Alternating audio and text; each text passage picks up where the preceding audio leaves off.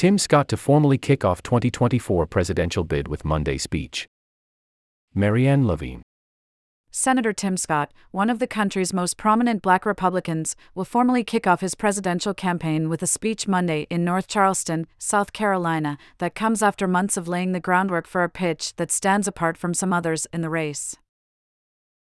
Scott's betting that an emphasis on his personal story, his Christian faith, and a more optimistic message than some rivals, combined with significant campaign cash, will be enough to carry him to the Republican nomination.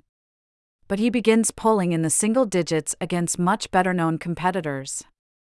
National surveys have former President Donald Trump with a wide lead, followed by Florida Governor Ron DeSantis, who is also slated to enter the race this week.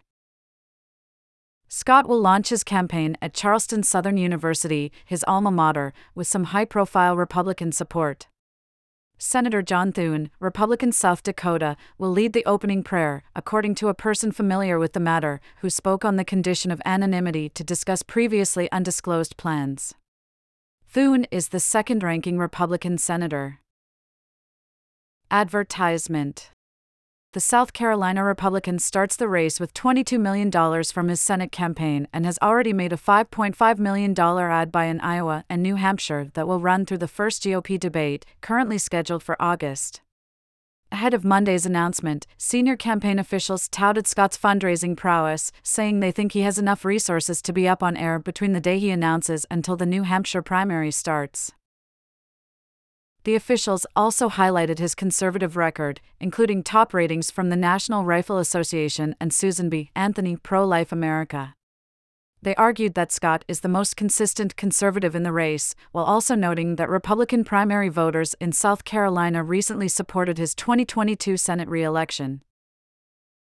Scott is the only black Republican senator and at the moment is poised to be the only senator to enter a presidential race that's set to include a former president, governors, and a former vice president. Advertisement In some ways, Scott has struck a more optimistic tone about the country's future than his rivals, talking of his vision for a new American sunrise, even brighter than before. But some Republicans doubt whether such a message will resonate in a party where anger has helped fuel the rise of Trump and DeSantis. Nothing would make me happier than a message of optimism resonating in today's Republican Party, said Joel Sawyer, a South Carolina based political consultant.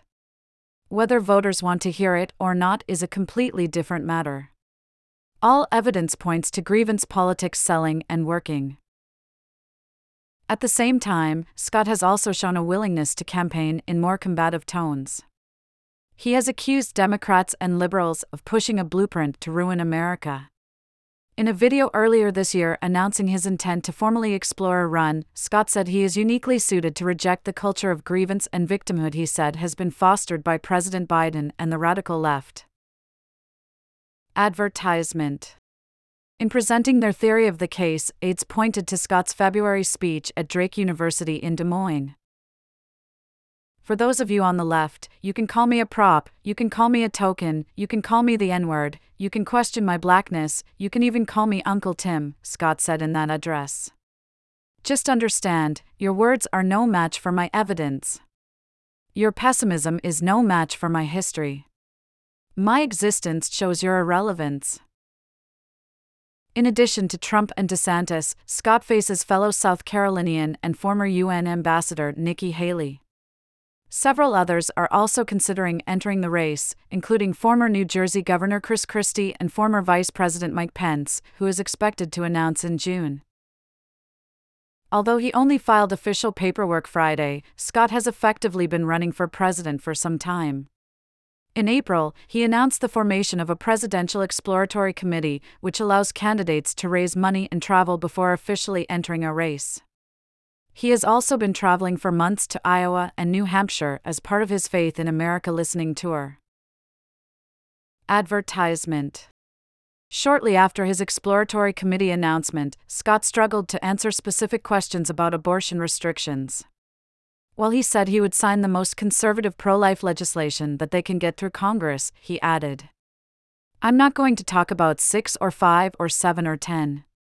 Scott, however, has said he would sign a 15 week national ban.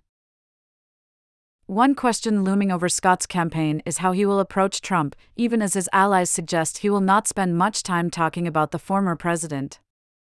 During the Trump presidency, Scott helped sink two judicial nominees over their views on race.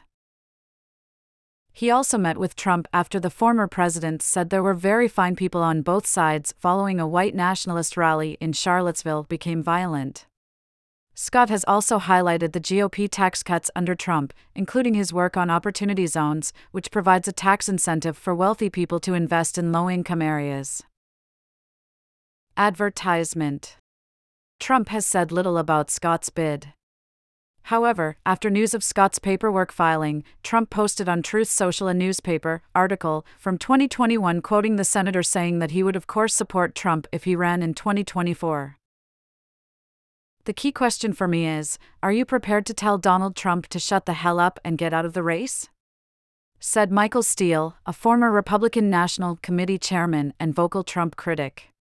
If he's not ready to take on Donald Trump, then he's not ready to be president.